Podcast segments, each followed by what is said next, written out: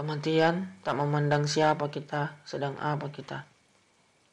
Ada yang meninggalkan kehidupan dunia ketika hendak melaksanakan sholat, beramal soleh, melakukan suatu kebaikan.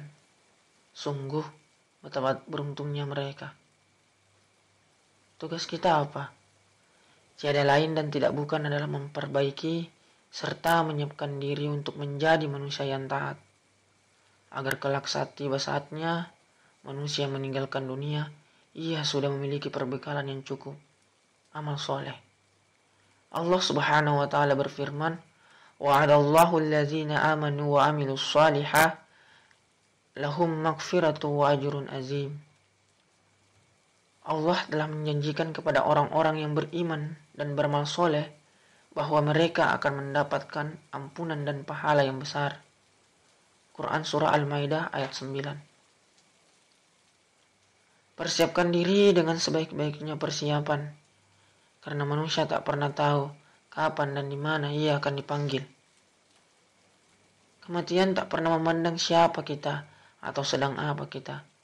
Kematian bertugas untuk datang tepat pada waktunya.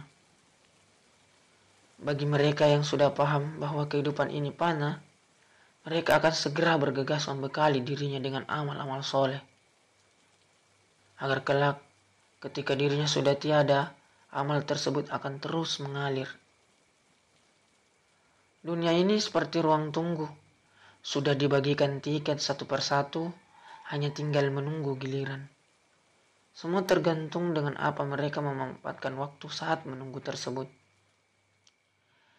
Kematian bisa terjadi kapan pun, di mana pun. Bisa jadi tempat berpijakmu sekarang adalah tempat malaikat menjemputmu. Langkahkan kaki pada tempat-tempat yang jika suatu saat malaikat maut menjemput, Allah tersenyum dan penghuni langit menyambutnya dengan tenang. Barakallahu fikum.